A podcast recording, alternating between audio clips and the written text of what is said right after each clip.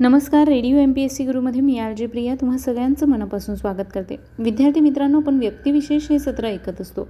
व्यक्तिविशेष या सत्रात काही विशेष व्यक्तींची माहिती आपण जाणून घेण्याचा प्रयत्न करत असतो. मग आजच्या सत्रात आपण अशा विशेष व्यक्तीविषयी जाणून घेणार आहोत. खरं तर ही विशेष व्यक्ती लेखिका आहे. समीक्षक होती. कोण आहे ती व्यक्ती?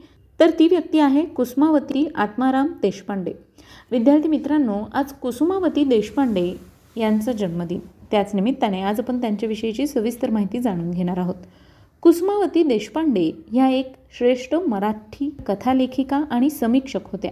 त्यांचा जन्म अमरावती येथे दहा नोव्हेंबर एकोणीसशे चार रोजी झाला. त्यांचं पूर्वाश्रमीचं नाव कुसुम जयवंत होतं.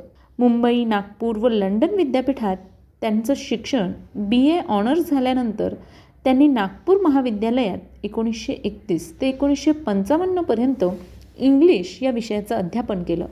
नंतर आकाशवाणीच्या स्त्री व बाल विभागाच्या निर्मिती प्रमुख म्हणून त्यांचा महत्त्वाचा वाटा होता. श्रेष्ठ मराठी कवी अनिल म्हणजेच आ. रा. देशपांडे यांच्याशी त्यांचा एकोणीसशे एकोणतीसमध्ये विवाह झाला. उभयंतांच्या प्रेमविजुमणाचे दर्शन घडवणारा पत्रव्यवहार कुसुम अनिल एकोणीसशे बहात्तरमध्ये या नावाने प्रसिद्ध करण्यात आला.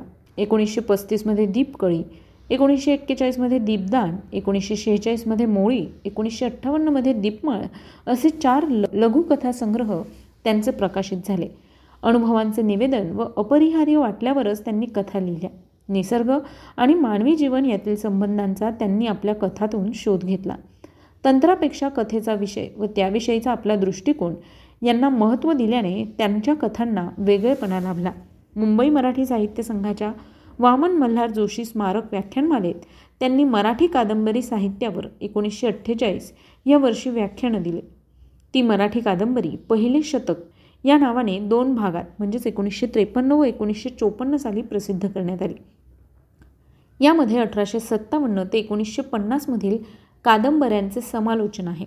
मराठी कादंबरीचा टीकात्मक इतिहास तिच्यातील प्रवृत्तींचे व परंपरांचे स्पष्टीकरण आणि कादंबरी या साहित्य प्रकाराच्या अंतिम मूल्यांचे दिग्दर्शन त्यात आढळते. एकोणीसशे एकसष्टमध्ये पासंग हा त्यांच्या एकोणीसशे तेहतीस ते एकोणीसशे एकसष्ट या काळातील निवडक टीकालेखांचा व भाषणांचा संग्रह. या काळातच नवकाव्य नवकथा आणि अनुषंगाने समीक्षेतील काही नवे विचार यांचा उदय झाला. स्वतंत्र भारतातील सामाजिक पुनर्घटनेचे प्रश्न इतर विचारपंतांप्रमाणे कुसुमावतींनाही जाणवले. इंग्लिश साहित्य समीक्षेच्या चोखंदळ अभ्यासाची जोड त्यांना लाभली.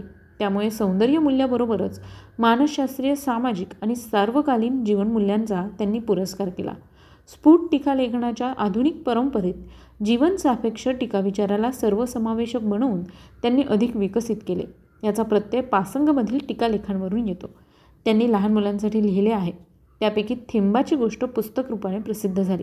रमाबाई रानडे यांच्या आमच्या आयुष्यावरील आठवणींचे त्यांनी इंग्रजी भाषांतर केले. ते केंद्रीय शासनाने त्यांच्या मरणोत्तर प्रसिद्ध केले. समाज शिक्षणाच्या दृष्टीनेही त्यांनी काही पुस्तकं लिहिली. साहित्य अकादमीच्या त्या सभासद होत्या. ग्वाल्हेरला एकोणीसशे एकसष्टमध्ये भरलेल्या त्रेचाळीसाव्या मराठी साहित्य संमेलनाच्या त्या अध्यक्ष होत्या.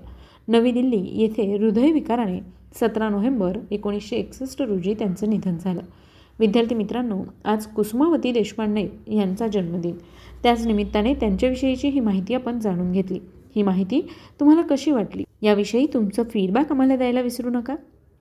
त्यासाठीच आमचा व्हॉट्सअप क्रमांक आहे शहाऐंशी अठ्ठ्याण्णव शहाऐंशी अठ्ठ्याण्णव ऐंशी म्हणजेच eight six nine eight eight six nine eight eight zero चला तर मग विद्यार्थी मित्रांनो मी आळजी प्रिया तुम्हा सगळ्यांची रजा घेते. पुन्हा भेटूया उद्याच्या व्यक्तिविशेष या सत्रात एक विशेष व्यक्तीची माहिती घेऊन. तोपर्यंत काळजी घ्या. सुरक्षित रहा आणि ऐकत रहा तुमचा लाडका इंटरनेट रेडिओ म्हणजेच radio M P S C Guru stay युन to radio M P S C Guru spreading the knowledge powered by Spectrum Academy नमस्कार. Radio M P S C गुरुमध्ये मी आर जे प्राजक्ता सगळ्यांचे स्वागत करते आजच्या व्यक्तिविशेष या सत्रामध्ये. आजचे व्यक्तिविशेष आहे सुरेंद्रनाथ बॅनर्जी थोर अखिल भारतीय नेते व अखिल भारतीय राष्ट्रीय काँग्रेसचे एक संस्थापक म्हणजे सुरेंद्रनाथ बॅनर्जी. त्यांचा जन्म दहा नोव्हेंबर अठराशे अठ्ठेचाळीसमध्ये कलकत्ता येथे झाला. त्यांचे वडील दुर्गाचरण हे डॉक्टर होते. सुरेंद्रनाथांचे प्राथमिक व उच्च शिक्षण कलकत्त्यातच झाले. अठराशे अडुसष्टमध्ये बी ए झाल्यानंतर इंग्लंडला जाऊन ते आय सी एस परीक्षा अठराशे एकोणसत्तर साली उत्तीर्ण झाले. भारतात परतल्यावर त्यांची सहाय्यक दंडाधिकारी म्हणून सिल्हेटला नियुक्ती झाली. पण त्यांच्या प्रशासनातील किरकोळ चुकांचा बाऊ करून ब्रिटिश सरकारने त्यांना अठराशे चौऱ्याहत्तरमध्ये नोकरीवरून काढले. त्याविरुद्ध त्यांनी इंग्लंडमध्ये जाऊन इंडिया ऑफिसकडे दाद मागण्याचा प्रयत्न केला पण तो निष्फळ ठरला. त्यांना बार ॲट लॉच्या परीक्षेसही परवानगी नाकारण्यात आली. इंग्लंडमधील मुक्कामात एडमंड बर्फ झुसेप्पे मॅझिनी यांच्या विचारांचा प्रभाव त्यांच्यावर पडला. ब्रिटिश राज्यकर्त्यांच्या अशा अन्याय धोरणामुळेच त्यांच्या विरुद्ध जनमत जागृत करण्याची त्यांनी अठराशे पंच्याहत्तरमध्ये चळवळ हाती घेतली. कलकत्त्यातील मेट्रोपॉलिटन इन्स्टिट्यूशन म्हणजेच विद्यमान विद्यासागर महाविद्यालयात यामध्ये ते सुरुवातीला इंग्रजी विषयाचे अध्यापक होते नंतर काही दिवस ते फ्री चर्च कॉलेजमध्ये होते. पुढे त्यांनी रिपन महाविद्यालय म्हणजेच विद्यमान सुरेंद्रनाथ महाविद्यालय स्थापन केले. तेथेच अध्यापक म्हणून त्यांनी सुमारे सदतीस वर्षे घालवली. तरी राजकारणापासून ते अलिप्त नव्हते. जनजागृतीसाठी त्यांनी बेंगॉली हे इंग्रजी वृत्तपत्र अठराशे अठ्ठ्याहत्तरमध्ये काढले. त्यातून त्यांनी सुमारे पन्नास वर्ष सातत्याने लेखन केले. शिखांचा इतिहास तसेच भारतीय एकात्मता यांसारखे विषय हाताळून राष्ट्रीय जागृती करण्याचा त्यांनी प्रयत्न केला. त्यांच्या वक्तृत्वाचा तत्कालीन बंगाली तरुणांवर व विशेषत ब्राह्मो समाजातील अनुयायांवर एवढा परिणाम झाला की ते सुरेंद्रनाथांच्या चळवळीत सहभागी होऊ लागले. सुरेंद्रनाथांनी इंडियन असोसिएशन ही संस्था सव्वीस जुलै अठराशे शहात्तरमध्ये स्थापन केली आणि तिच्या प्रसारार्थ भारतभर दौरा काढला. बेंगॉली या वृत्तपत्रातून कलकत्ता उच्च न्यायालयाची बदनामी केल्याच्या आरोपाखाली त्यांना अटक करण्यात आली. तेव्हा देशभर हरताळ व निषेधाच्या सभा झाल्या. भारतीय सनदी सेवा परीक्षेचे किमान वय एकवीसवरून एकोणीसवर आणण्यास त्या आल्याने होणाऱ्या अन्यायाविरुद्ध त्यांनी भारतभर प्रचार केला. सुरेंद्रनाथांनी इंडिया असोसिएशनतर्फे डिसेंबर अठराशे त्र्याऐंशीमध्ये राष्ट्रीय सभा कलकत्त्याला बोलावली. यानंतर दुसरी सभा अठराशे पंच्याऐंशीमध्ये कलकत्त्यातच घेण्यात आली. राष्ट्रीय काँग्रेसचे ते दोनदा म्हणजेच पुणे अठराशे पंच्याण्णवला तर अहमदाबाद येथे एकोणीसशे दोनला अध्यक्ष झाले. सुरुवातीपासून ते मवाळ पक्षात होते. बंगालच्या फाळणीला त्यांनी कडाडून विरोध केला आणि बहिष्काराचा जोरदार पुरस्कार केला. सुरेंद्रनाथांना लोकमान्य टिळकांचा जहालवाद किंवा गांधींचा असहकार हे दोन्ही मार्ग मान्य नव्हते. द्विदल राज्यपद्धती असलेल्या बंगालच्या विधिमंडळावर त्यांची एकोणीसशे एकवीस साली नियुक्ती झाली व लवकरच त्यांना ब्रिटिश सरकारने नाईट हा किताब बहाल केला. एकोणीसशे एकवीस ते तेवीस दरम्यान त्यांची स्थानिक स्वराज्य मंत्री म्हणून नियुक्ती करण्यात आली. अखेरच्या दिवसात त्यांची लोकप्रियता कमी झाली. बराकपूर येथे त्यांचे निधन झाले. सुरेंद्रनाथांनी स्फुटलेखन बेंगॉली या इंग्रजी वृत्तपत्रातून केले.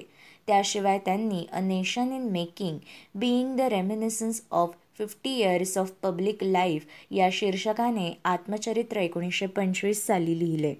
सुरेंद्रनाथांनी भारतात विशेषत बंगालमध्ये राष्ट्रवाद जागृत केला आणि आपल्या अस्खलित वक्तृत्वाने त्याचा देशभर प्रसार केला. त्यांच्या कार्याचा उचित गौरव त्यांना बंगालचा अनभिषिक्त राजा ही उपाधी देऊन बारिसाल करण्यात आला. मित्रांनो हे होते आजचे व्यक्तिविशेष सुरेंद्रनाथ बॅनर्जी. अशाच महत्त्वपूर्ण व्यक्तिविशेषांसाठी stay tuned to radio M P S C Guru. आमच्या या कार्यक्रमाचा फीडबॅक देण्यासाठी तुम्ही आम्हाला व्हॉट्सॲपवर मेसेज करू शकता. त्यासाठी आमचा व्हॉट्सॲप नंबर आहे eight six nine eight eight six nine eight eight zero अर्थात शहाऐंशी अठ्ठ्याण्णव शहाऐंशी अठ्ठ्याण्णव ऐंशी. मित्रांनो ऐकत रहा radio M P S C Guru spreading the knowledge powered by Spectrum Academy